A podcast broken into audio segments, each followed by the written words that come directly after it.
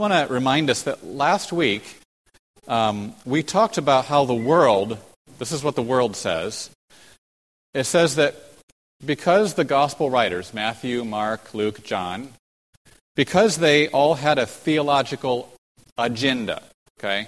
They had an agenda. In other words, they weren't just giving us a neutral, unbiased presentation of the facts, they had an agenda. Therefore, we can't trust their history. You can't trust someone's history if they had an agenda. And therefore, in turn, you can't trust their theology. If you can't trust their history, neither can you trust their theology. The world gets it right here. They get it wrong, but they also get it very right. Because the world sees something. They see that if the history cannot be trusted, if it's not real history, then you can't trust the theology either. See, the world gets that. You can't trust the theology if the history is not real because the world sees that your theology is rooted in your history. So the world's like, oh, let's just throw the history out. We throw the theology out. Simple. Now, here's what the apostate church does. The apostate church, on the other hand, says that Hey, the gospel writers never intended their history to be real, read as real literal history. They didn't, they didn't even intend for us to think that. What the early church was doing was creating stories. So the early church had a spiritual faith. And, and so what they did is they created stories, and there was a real Jesus. But, but, but the message, the spiritual message that Jesus had historically taught them, they then created stories around Jesus that would, miracle stories, right? Resurrection stories, even teachings of Jesus. And those stories that the early church created, they created to embody their faith. It was like these stories gave um, flesh and blood to their faith. It gave substance to their faith. And therefore, by these stories, they could communicate their faith to others. How do I communicate my faith, the spiritual faith I have, to other people? Well, let's create stories by which I can communicate it. And so that's what the apostate church says. Therefore, and here's the thing uh, there aren't any historical contradictions between the Gospels because it's not real history.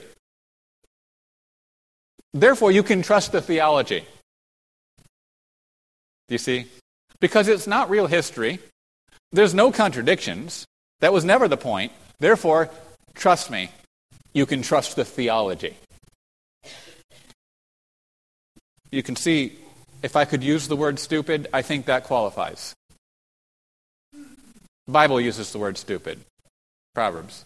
It's not just foolish, it's also foolish. It's also stupid. Because in this case, what the church has done is it said to the world, um, I'll give you the high ground, world. I'm just going to cede the ground to you. The world sees what the church is blind to. The world sees that the theology is rooted in the history, and that the theology, therefore, stands or falls with the history. Now, we could put it simply like this What is theology? Theology is simply what the history in your handout means. What is theology? Fancy word, but simple. It's what the history means. What does it mean? So this morning, we come to ask what does the resurrection mean? We've seen over the last two weeks the fact, the historical fact of the resurrection. That the resurrection which must happen has happened in history. We've emphasized that. This morning we're going to emphasize the meaning of the fact. And we praise God that as Christians, we're not simply a people committed to facts. We're a people committed to what the facts mean. And that's what we're going to look at today, as well as next week, Resurrection Easter Sunday. So I want to read, then we'll start in John chapter 20, verses 1 to 10. We've looked at these, but to set the stage. Now, on the first day of the week, Mary Magdalene came early to the tomb while it was still dark and saw the stone already taken away from the tomb. So she ran and came to Simon Peter and to the other disciple whom Jesus loved and said to them, They have taken away the Lord out of the tomb and we do not know where they have laid him. So Peter and the other disciple, we know is John, they went forth and they were going to the tomb. And the two were running together. And the other disciple ran ahead faster than Peter and came to the tomb first. And stooping and looking in, he saw the linen wrappings lying there, but he did not go in. And so Simon Peter also came, following him. And he entered the tomb, and he saw the linen wrappings lying there, and the face cloth which had been on his head, not lying with the linen wrappings, but folded up in a place by itself. So the other disciple, who had first come to the tomb, then also entered, and he saw and believed that the only explanation could be a resurrection. For as yet they did not understand the scripture that he must rise again from the dead. So we come to verse 10. So the disciples went away again to where they were staying. The question I'll ask briefly is Did John or did Peter, as they were going away, did they see Mary again? Because Mary, we know, came back to the tomb. So did they see Mary? And if they saw Mary, did they, did they tell her what they had seen? The linen wrappings there, the face cloth folded up? Maybe they did. If they did, they didn't tell Mary what they thought the explanation might be. They didn't tell Mary, you know, I can't think of any other explanation than a resurrection. We know that they didn't tell Mary that because of the things that come next. If they did see Mary, they didn't tell her that because, you know, uh, they still can't see what it means. They see the facts, but they don't know what it means. That's what we have to grasp. We don't, brothers and sisters, just believe in a fact of a resurrection. We got to know what it means and love and rejoice in that. And so, Peter and John, honestly, they probably haven't even spoken to each other about what's going on in their hearts. They just go back home. They don't know what it means. They don't know what to do with this. So they leave the tomb and go back to their respective places, wondering. But we read in verse 11 But Mary was standing outside the tomb, crying. Many, uh, weeping is not a bad translation. I went back and forth between how I would do it here. Um, the word emphasizes the sound. So Mary was not just quietly crying, it wasn't just some inner grief that she was experiencing. She was out loud crying, perhaps wailing. Mary is called the Magdalene. We say Mary Magdalene, it's like it's her last name, but in the Greek it's Mary the Magdalene, as in Mary the Morrisite. Timothy the Morrisite. This is Mary the Magdalene. Because she was born and she grew up in Magdala. Magdala was a fishing and a port town, so it was a place for ships and a place for fishing. Uh, on the west shore of the Sea of Galilee, we can bring it up, the first one up. You can see there, there's the Sea of Galilee there. Magdala is on the west shore on the left there halfway between Capernaum to the north, Tiberias to the south. So there was a main road that traveled from Tiberias to Capernaum through Magdala. And Magdala was not only, uh, uh, as I said, a, a, a, place via land where a road travels, but it was a port town for ships and a major fishing uh, um, city. And in fact, it's very interesting. You can read about how they've discovered even artificial aquariums that they had built in Magdala. You can see the remains of those with um, channels for the water, for, for their fishing industry. Um, let's just go to the next slide as well. So here's a picture of, of Magdala. This is where Mary was from, this very location. And you can see throughout some of the ruins that the archaeologists have been uncovering from the time of Jesus. So, this is where she walked, this is where she lived, this is where she was born. Um, recent excavations of this site have uncovered two synagogues, the, some of the oldest synagogues in the world, the seven oldest, dating from the time of Jesus. So, we can see here again, the next slide.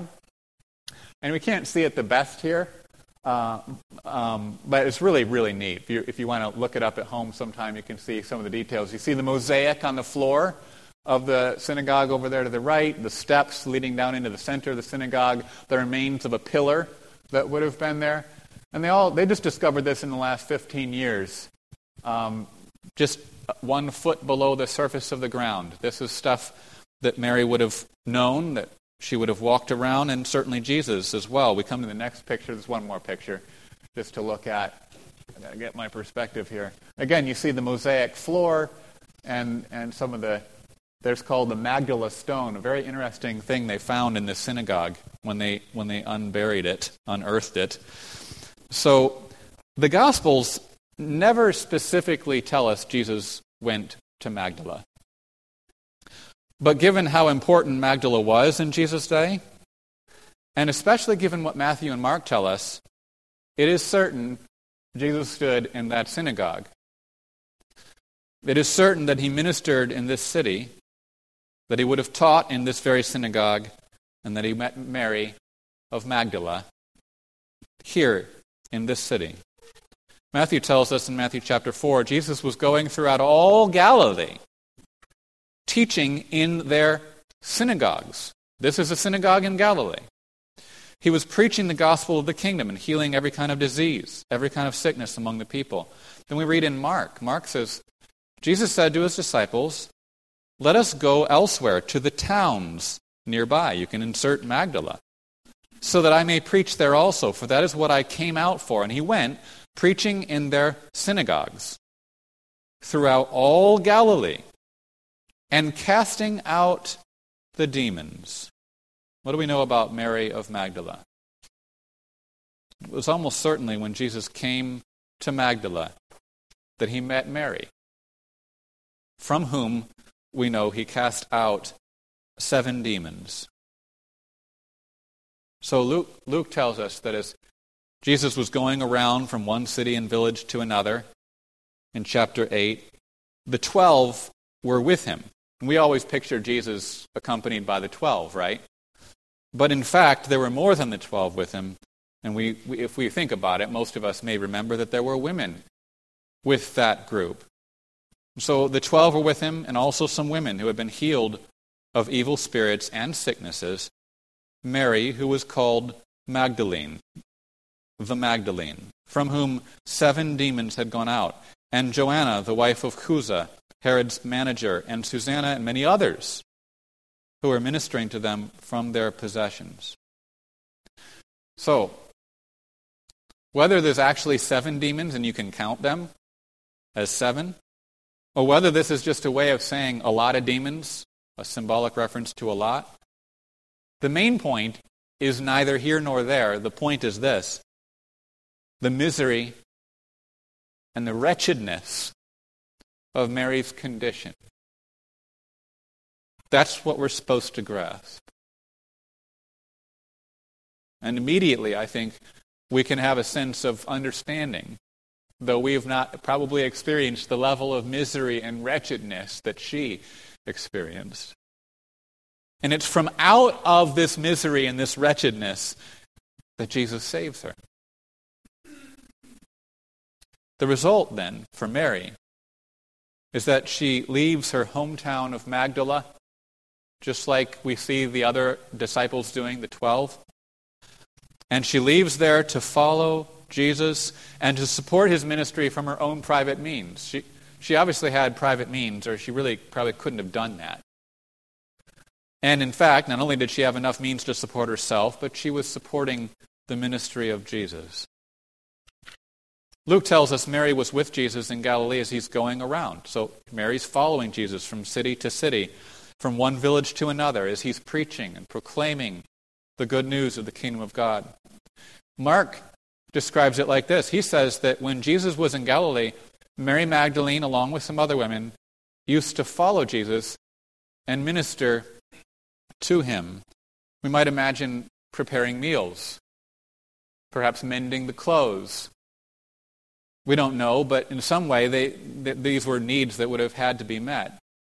When Jesus left Galilee, so you know, he had gone back and forth between Galilee and Jerusalem a number of times. But when he leaves Galilee for the last time to go up to Jerusalem for the Passover, and then comes the crucifixion, there were some women who went up with him from Galilee, among whom was Mary from Magdala. She was there. She followed him to Jerusalem. She was there when Jesus was crucified. So Matthew writes and many women were there at the cross, looking on from a distance, who had followed Jesus from Galilee while ministering to him. Among them was Mary Magdalene, and Mary, the mother of James and Joseph, and the mother of the sons of Zebedee. Mary was still there when Joseph and Nicodemus took Jesus down from the cross and laid him in the tomb. Matthew says that Mary Magdalene and the other Mary were sitting opposite the grave. You see Mary Magdalene everywhere that Jesus is.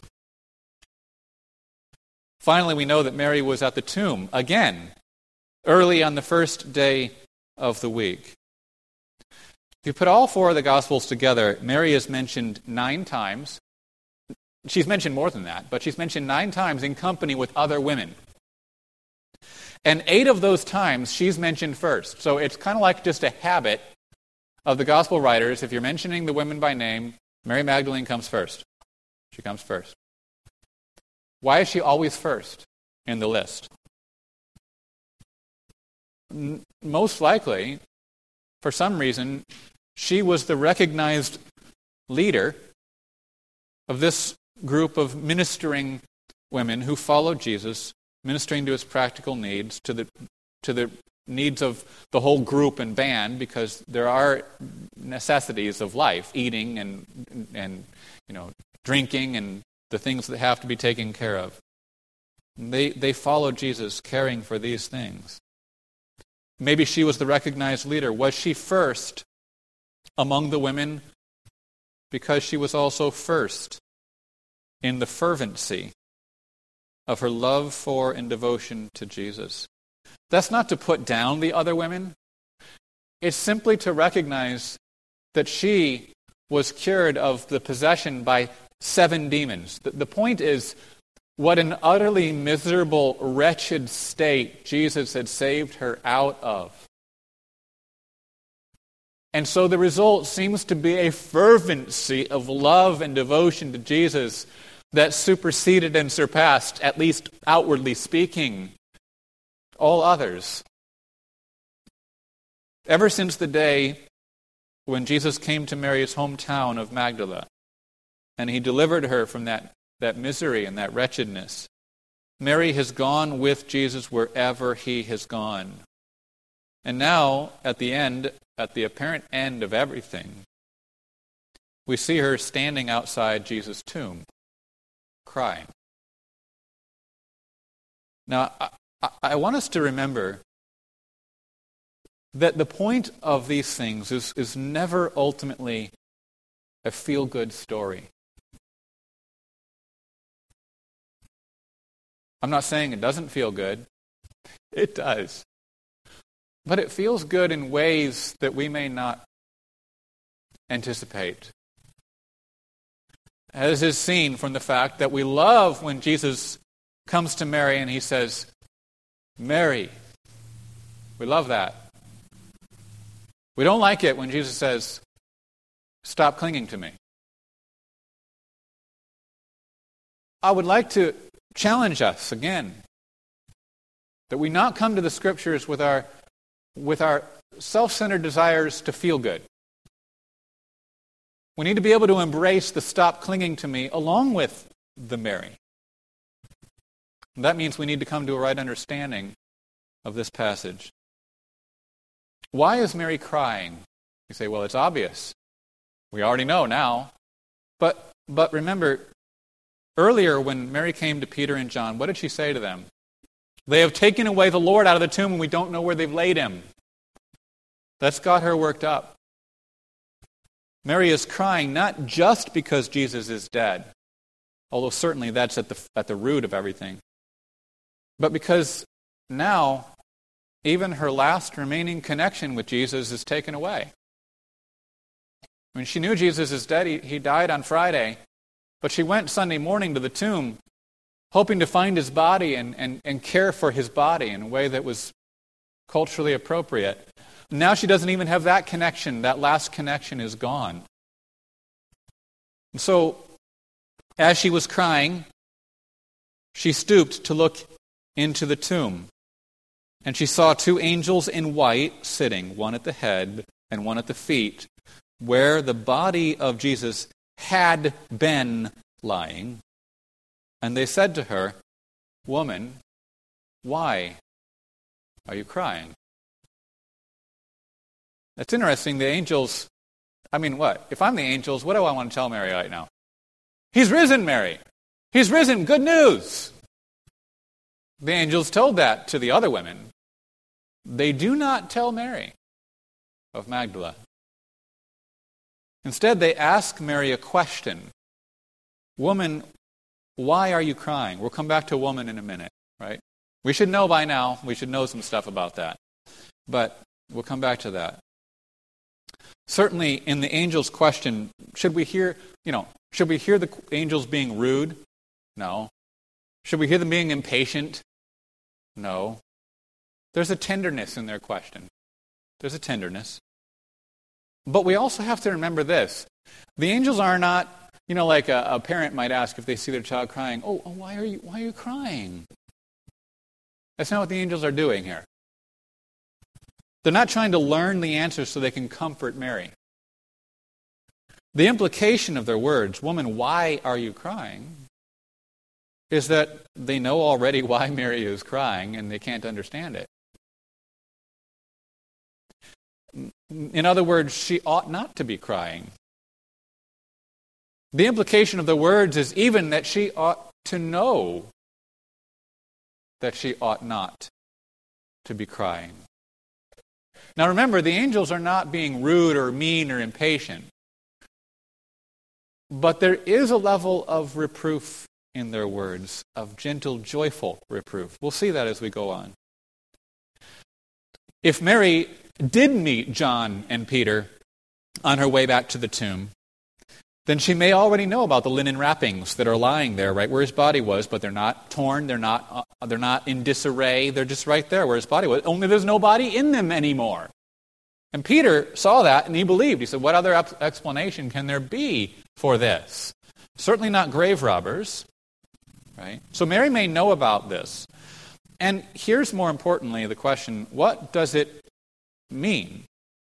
And I ask you this what does it mean when you look into a tomb and you see angels? You see two angels sitting, not just, not just angels, but sitting one at the head, one at the feet, where the body of Jesus had been lying.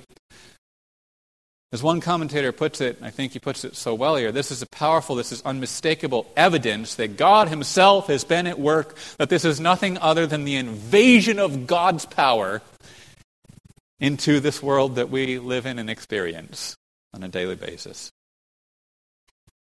Indeed, we might ask, we might ask Mary at this point, Mary, gently, how can there be two angels? sitting in the tomb. And yet the body of Jesus be stolen by enemies. How can that be? In the question the angels put to Mary, we do hear a very gentle, and I would even say a very joyful, a joyful reproof. Can you put those things together? the question is the important word is this in your handout. The, the, the, the word of the hour is this Why do you not see that Jesus is risen? Why do you not see? Why are you crying? She said to them, Because they have taken away my Lord. And of course, she takes their question almost perhaps as a child would take it from a parent, saying, Oh, why are you crying? Let me comfort you, if I can. This seems to be how Mary hears it, essentially, though later on she would have looked back and seen it differently.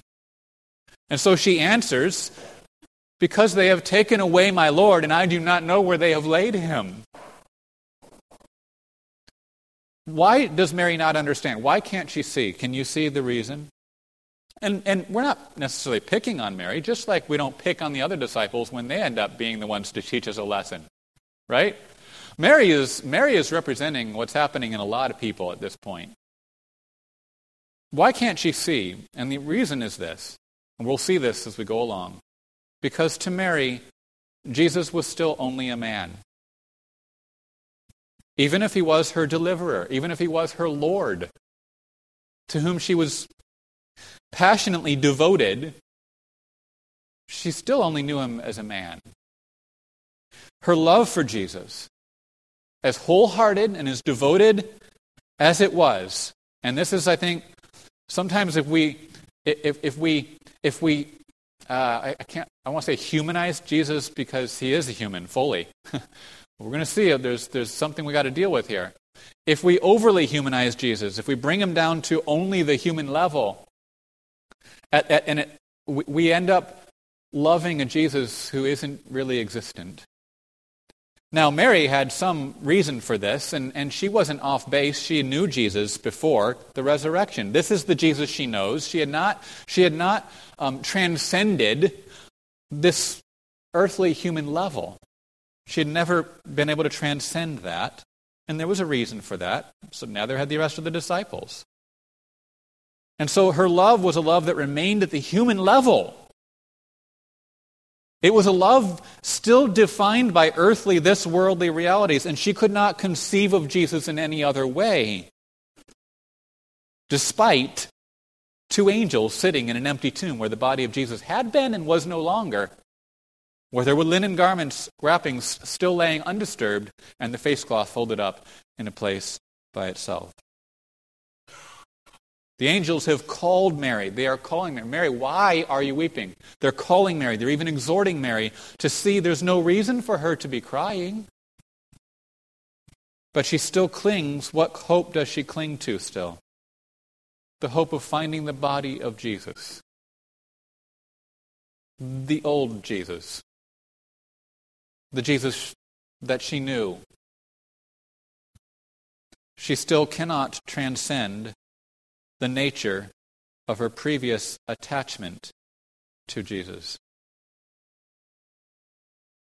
Neither can most.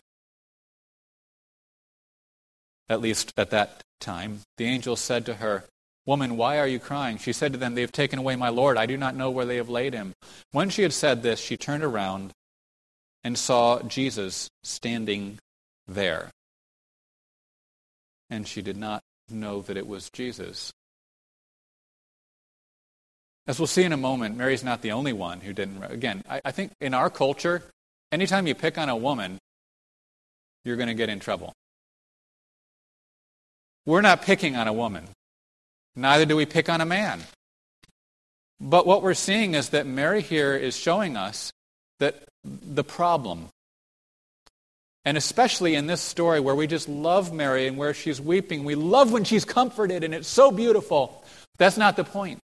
That's not the point. The point is that, that Mary has a problem. And the problem is not a moral one. It's not like she's a sinner, great sinner. But she does have a problem that needs to be now corrected. And, and the angels and Jesus are working to correct this. And they're doing this because Jesus does this because of his great love for Mary, as we will see. How could Mary, I ask you, how could Mary not know it was Jesus?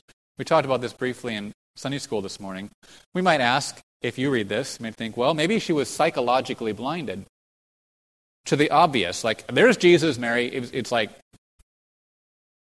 there he is. How do you not know it's him? Well, maybe you're psychologically blinded because you're so convinced he's dead, it can't be him. But that, first of all, that's un, that just seems unlikely. But second of all, she would have at least recognized him and assumed she was seeing a spirit. If you see Jesus and you don't and you believe he's dead, what do you believe you're seeing? His spirit. Uh, that's what they believed back in those days. You're seeing his ghost. That's what the disciples thought when they saw Jesus coming to them on the water. So that's unconvincing. The other thought is well, maybe she was physically blinded by her tears. Maybe her tears were so blurring her eyes she couldn't really see him, which is also unconvincing. Through our tears, we recognize a person with whom we are intimately familiar. And also, John says she saw Jesus standing there and did not know it was Jesus. John's point seems to be yes, she saw him, but she didn't know it was him. How can she not know? This is what's so important. And this is why John emphasizes that. She didn't know it was him. On the one hand, there's an essential continuity between the body they put in the tomb and the body of this Jesus standing in front of Mary right now. It's the same body. And isn't that, after all, the whole point of the empty tomb? Why does it matter the, em- why does it matter the tomb is empty? Because Jesus is raised. His body is not there. He is alive. That's the point. The same. The same body laid in the tomb has been raised up. So Jesus can say to the disciples in Luke 24, See my hands, see my feet, that it is I myself. Now, once we get that, then we got to mess with it. Because on the other hand, and this is so important, there is also a fundamental dis, dis, dis, discontinuity between the body put in the tomb on Friday and the body of the resurrected Jesus standing there in front of Mary. What's different? Well, at one level, we cannot conceive. But let's talk about it. When the writer of Hebrews speaks of Jesus in the days of his flesh, he says, Jesus, in the days of his flesh. He's not saying that once Jesus was resurrected, he didn't have flesh. He does have flesh. He has flesh and bones. When the writer of Hebrews speaks of Jesus in the days of his flesh before he was resurrected, he's using flesh in the sense of fleshly weakness, corruptibility, mortality, the weakness of flesh that can die. But Jesus stands in front of Mary now and he is no longer in the days of his flesh. He's been raised up in a body no longer susceptible to death. And we're like, we're a little overly, we can be overly simplistic about that. Because we can have this idea that, oh, well, it's just this body that can't die. Well, no. what is, what is a body that can't die, that's not susceptible to death? Here's a mystery. Because before Adam and Eve ever sinned in the garden, their bodies were bodies that of their very nature were susceptible to death. Before they ever sinned in the garden, from the moment Adam and Eve came from the hand of God, they were susceptible of death. In their very nature, their bodies. So when we talk about the resurrection body of Jesus, which is no longer even susceptible to the reality of death, we have to see that this is something wholly new in the history of the world since the creation of Adam and Eve. Never before has such a thing as such a thing existed. The resurrection body of Jesus is something hitherto unknown and even now incomprehensible. You cannot conceive of the resurrection body of Jesus. We cannot conceive of a body not susceptible to death. Because it has never existed, ever. And it only exists now in the person of Jesus Christ. It is the beginning of a new creation.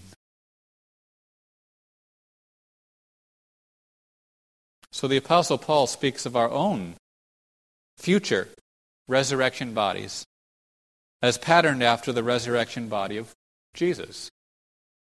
1 Corinthians 15 It is sown a corruptible body, it is raised an incorruptible body. And this is a mystery, brothers and sisters. It is sown in dishonor, it's raised in glory. It is sown in weakness, it's raised in power. It is sown in natural body, it is raised a spiritual body. The first man is from the earth, earthy. The second man is from heaven. So we are the earthy now. One day we'll be the heavenly. So also are those who are earthy, as is the heavenly, so also are those who are heavenly. So let's put this tension together. Alongside the fundamental continuity and sameness between the body of Jesus put in the tomb and the body of Jesus standing in front of Mary, there is also a fundamental, and let me just say, an immeasurably far reaching unsameness, discontinuity between the body of Jesus put in the tomb and the body of the Jesus standing now before Mary. We can see some of the results of this mystery, even if we can't comprehend it, we see some of the results. Jesus can pass through grave clothes in which he is wrapped, leaving them undisturbed. This, and again, as I said in Sunday school, the point here is not to think, wow, that's cool, like isn't a sci- science fiction kind of a thing. No, this is just the mystery of the new creation, resurrection body. That flesh and bone, which is what Jesus is, passes through grave clothes. Jesus says, Touch me and see, I'm not a spirit. I have flesh and bone. The angel, we need to remember, you know, the angel didn't remove the stone from the entrance of the tomb to let Jesus out. He didn't move the stone away, stone away so that Jesus could get out of the tomb in which he was trapped. Why did the angel move the stone away? So we could get in. That's why. How did Jesus pass out of the tomb? Flesh and blood flesh and bone, in a manner inconceivable to us. When Jesus left the two disciples whom he had joined on the road to Emmaus, how did he leave them? Did he walk away? No, he just vanished from their sight. How does flesh and bone just vanish from your sight? Later, Jesus will come and stand in the midst of the disciples while the doors are shut.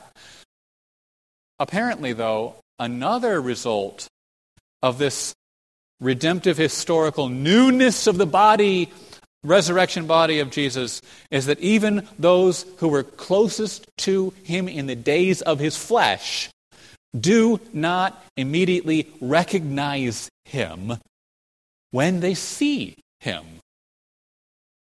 Luke chapter 24. It happened that while the two disciples on the road to Emmaus were conversing and debating, Jesus himself approached and was going with them. But their eyes were prevented from recognizing him. Now, I just want us to ask why didn't they recognize him? I think the answer is this they're still in the days of their flesh. And, in the, and being in the flesh, how do they see and interpret everything around them? In fleshly categories. But there's some mystery here because Jesus is no longer with them in the days of their flesh. He's not there with them anymore. He's living, even as he walks physically with them, he is in some mysterious way living in, an, in a realm in which they do not exist. He was at one time, as respected his body, from the earth. Now, he is not from the earth. He is from heaven. He is heavenly. He was earthly. He is essentially heavenly now. How then, the question is, how then can those who are still from the earth recognize the one who is from heaven? The answer is apparently only through a work of God's sovereign grace. Sometimes we wish that Jesus would have just shown up to the Pharisees, right? Here I am. Well, if we've learned anything from Mary and from the two disciples on the road to Emmaus, what would the Pharisees have done? They'd say, And who are you? They're still in the flesh. Jesus is in the heavenly realm.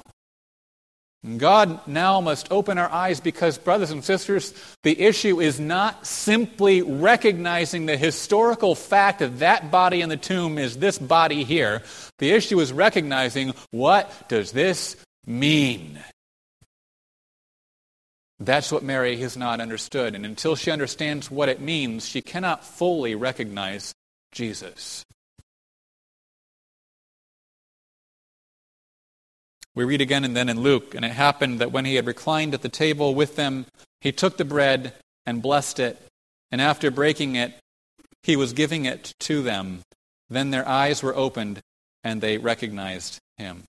Now, we know that when Jesus returns, all eyes will see him, and they will all acknowledge him as Lord, right?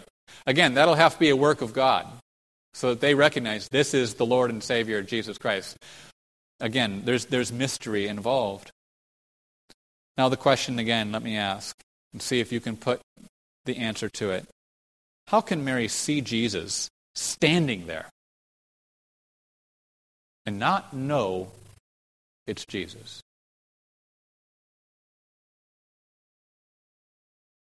That goes to the problem. This is not simply a matter of tears. It's not simply a, a matter of of, of sympathy for psychological blindness due to grief. There's another reason. It's because she's thinking of Jesus in the old earthly categories. It's because all the rest of the disciples were too, all the rest of the women. This isn't just an issue of recognizing it's Jesus because we would like to say, why do you have to go through all this rigmarole, right? Why, why can't you just say right there in the beginning, there's Jesus, he's risen, there's Jesus? No, no, because that's not what it's about. It's not like, oh, there's Jesus. It's about, there's Jesus, but he's not the same. There's the Jesus you have never known before. Jesus said to her, Woman, why are you crying? Whom are you seeking? Again, these are not just beautiful questions leading up to one, some grand revelation. That's not just all they are. Jesus is probing. Jesus is inviting Mary to ask herself these questions. We've already seen in chapter 2 and chapter 19 that woman was not a disrespectful or demeaning form of address. It could be very tender.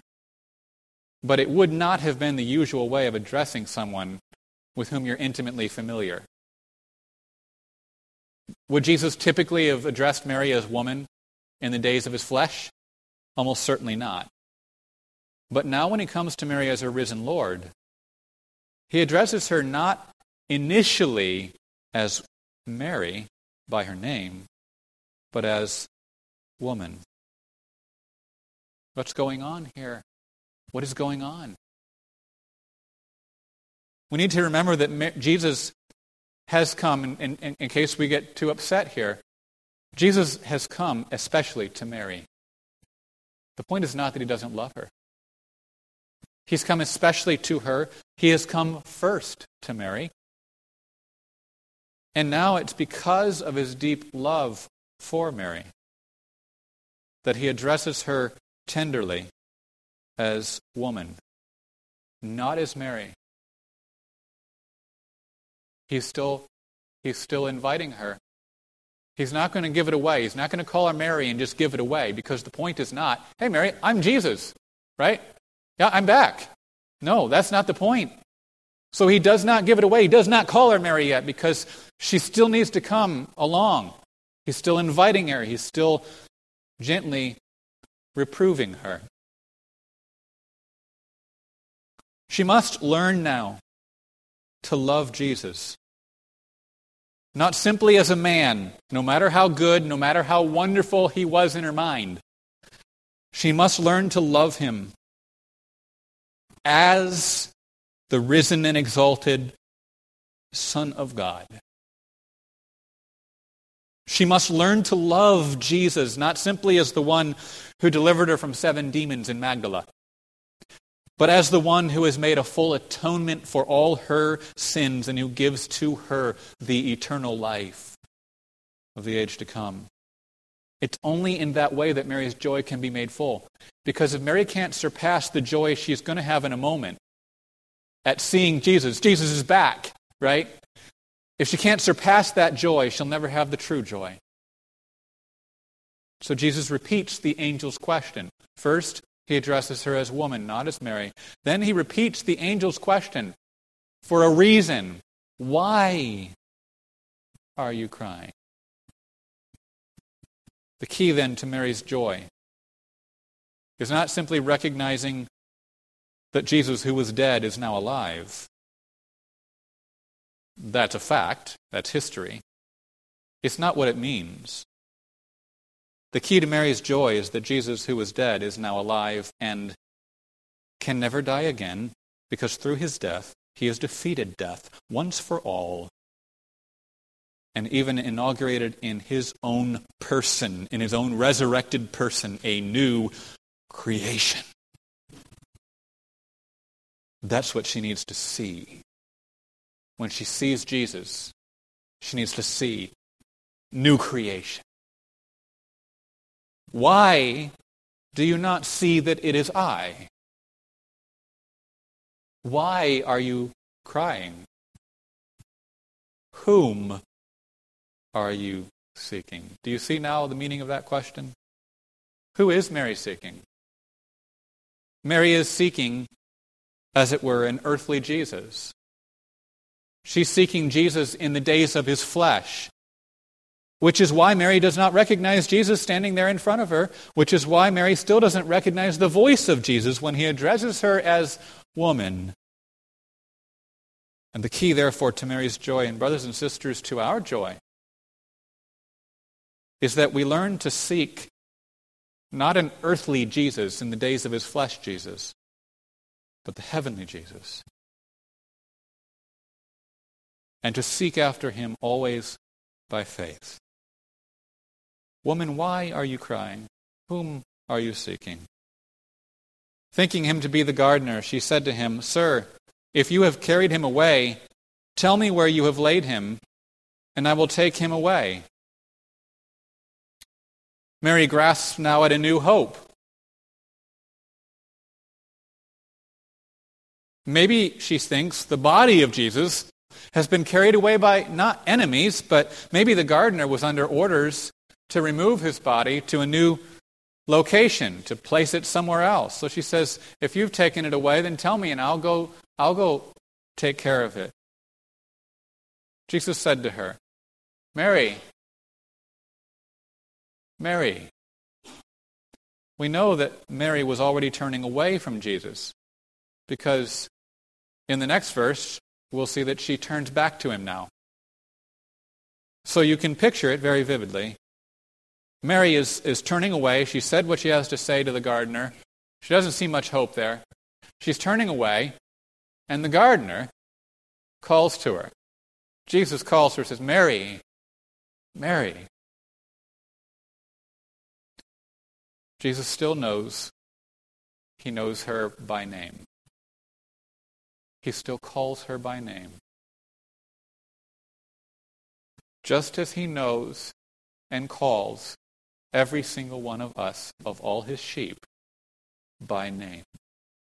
The point was not he didn't know her by name and wouldn't call her by name. John 10 says that he knows and calls all of his sheep by name. That was never the point. Jesus loves Mary just as he loved her before.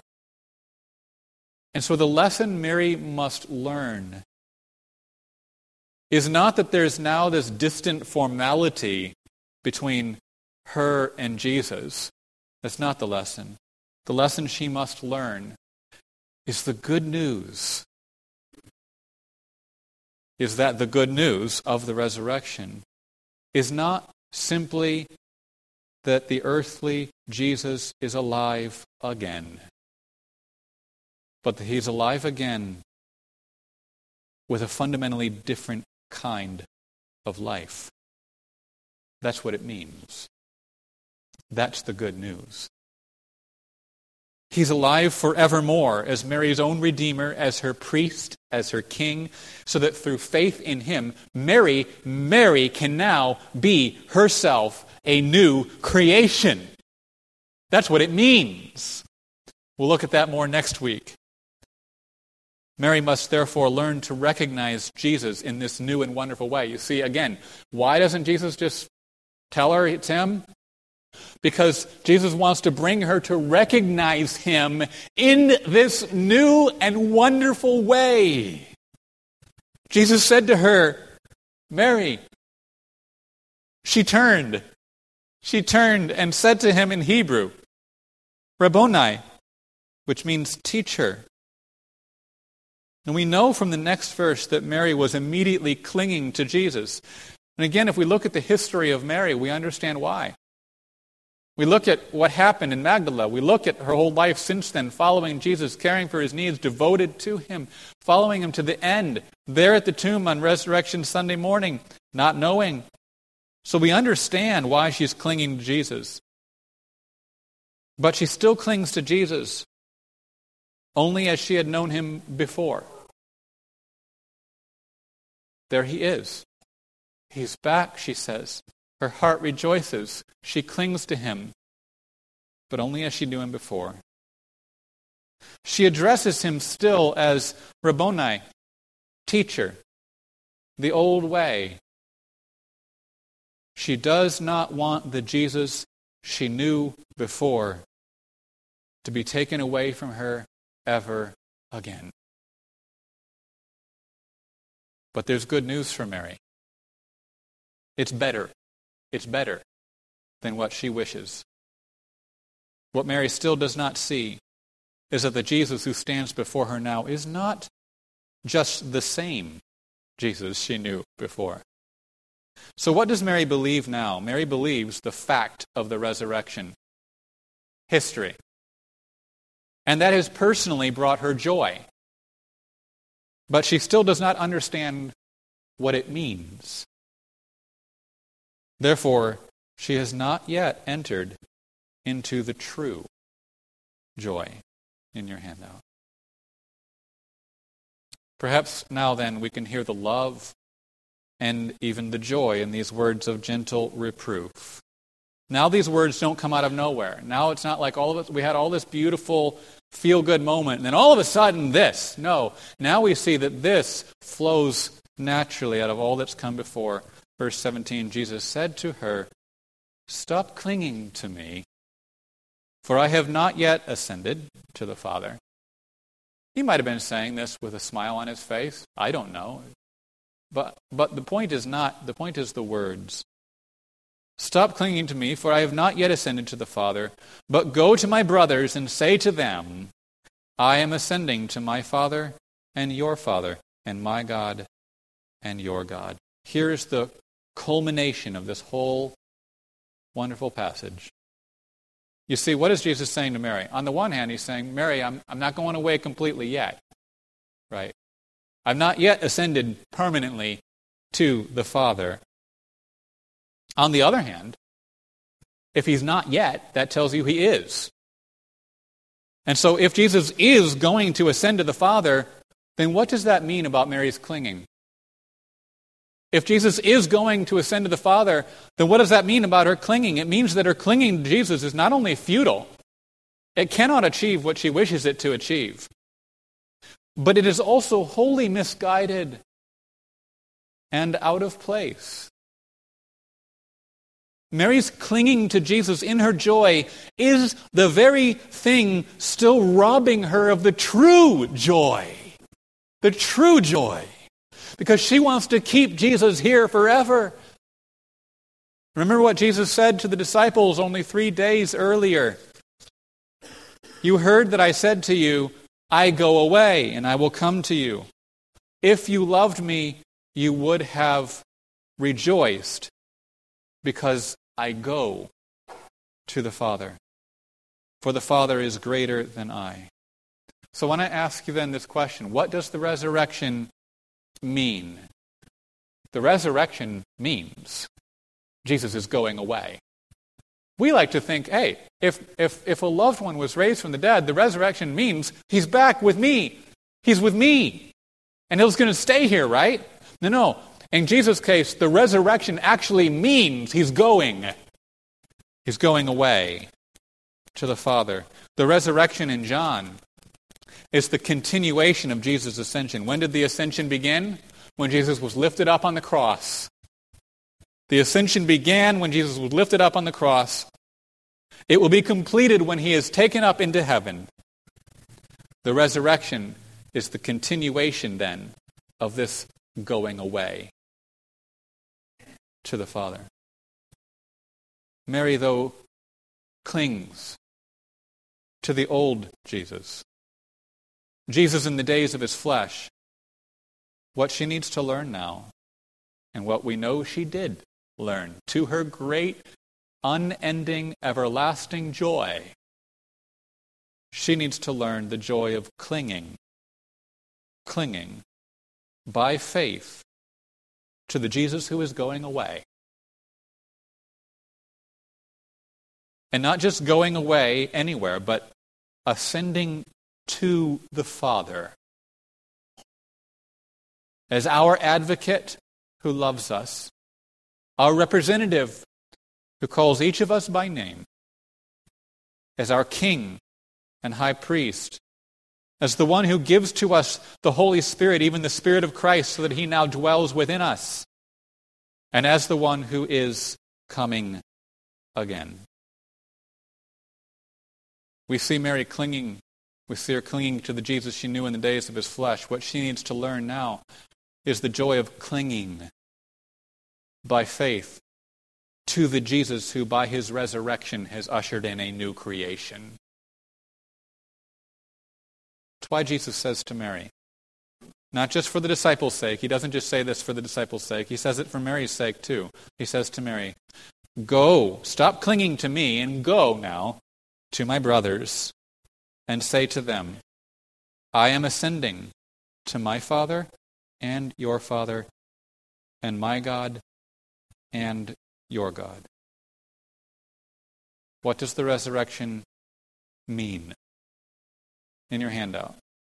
It means that as we are now united with the resurrected Jesus by faith, here's a mystery. We believe in Jesus, in his resurrection. We are now united with him by faith. And so now we share with him in all the exalted privileges of his sonship. He says, My Father and your Father. He's distinguishing, but he's also drawing us into the relationship he has with his Father. He says, My God and your God. It means that we can address God now as Abba Father. What does the resurrection mean? It means we, we, we call God Abba, Father. It means that we are now heirs with Jesus of all things. That's our privileged right and possession as sons and daughters of God. It means that as we are united with the resurrected Jesus by faith, we have become a new creation, which I believe is what we're going to talk about next week.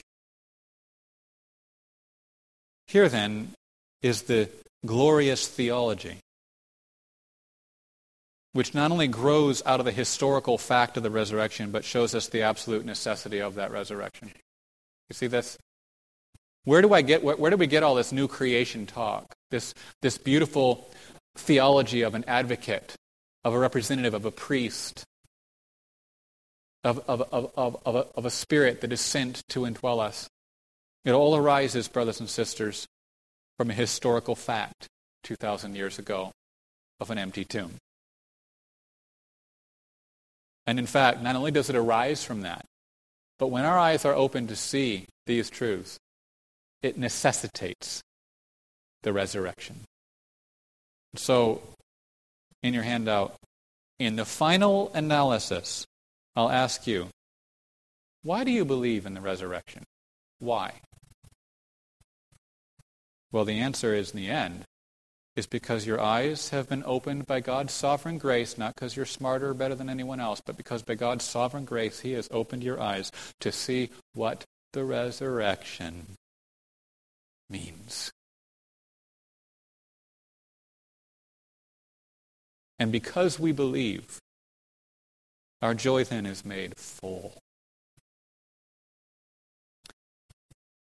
I believe and I don't know if this is in your handout. I think I had perhaps, maybe if it is, but no, scratch perhaps. I believe we can see the beginnings of this same belief and this same joy in Mary. Because Mary didn't go away, she didn't go away suddenly subdued and, oh boy, I guess I can't be as happy as I thought I was. No, no. Mary went away just as joyful as ever, and I think her mind, her eyes beginning to be opened through all that's just happened, through the woman, through the angels asking the question, through Jesus saying, Whom are you seeking? to him saying, Stop clinging to me. All of that has served to begin to open her eyes by God's sovereign grace in Mary's heart and, and mind to what the resurrection means. Not just that it happened, to what it means now for her. I believe we see this belief and this joy awakening in Mary when we read in verse 18. Mary Magdalene came announcing to the disciples, I have seen the Lord, and that he had said these things to her. So, brothers and sisters, do you believe in the resurrection? It's not just a feel good moment, though it does feel good. It's more than that. Do you believe in it? Do you believe that as a historical fact, it happened? The tomb which once contained the body of Jesus is now empty. Not because it was stolen away, not because he swooned and came back to life, but because he was dead and now he lives. Do you believe that? That's not enough. Do you believe and rejoice in what it means? Are you now, through faith in him, a new creation? Dear Heavenly Father, we pray that you would help our eyes to be opened, even as Mary's eyes were being opened in this passage. Lord, help us not to cling to any Jesus made in our own image, to any to, to Jesus as it were in the days of his flesh, but to cling to the Jesus who is now our risen Lord and Son of God, exalted to your right hand who has accomplished fully our redemption. We thank you that the historical Jesus who lived and walked and taught, even in, this, even in the ruins that we saw on the, on the picture and the screen, that, that that Jesus has been raised and now, and now sits at the right hand of the invisible and eternal God. And that He indeed will one day come and, and conform our bodies to be made like unto His glorious body. And that we will be the new creation that we already are, will be consummated in the redemption of our bodies. Lord, I pray that we would learn to cling to Jesus, even as we saw Mary clinging. But she just needed to learn a different kind of clinging, a different meaning to her clinging. We thank you that now we cling to the Jesus who has gone away, and that we rejoice he's gone away, and that we rejoice he's coming. We also thank you, O Lord, for the ways that you deal with each one of us. As we see the, the beautiful, wonderful, patient, perfectly wise way that you dealt and, and worked in Mary's life in this moment. We thank you that you are faithful to work in us, to correct our, our faulty thinking, to bring us to the place where we're not, where we need to be, to reprove us and rebuke us for our sin and show us always the true path of righteousness. Lord, we pray that we would ever be receptive to your gentle reproofs, knowing that you love us and always and forever unceasingly call us by name. We pray these things, and Lord, I pray for, for any here who have not yet believed. Believed with saving faith, and not in the fact and in what the fact means. Lord, may you by your Spirit open their eyes today to see in Jesus their, their all sufficient Savior. For us who have perhaps long confessed Christ, but maybe at times forgotten what it is to confess Him as our all sufficient Savior. Work that in us again so that we might live from the overflow of that knowledge every day. We ask these things in Jesus' name. Amen.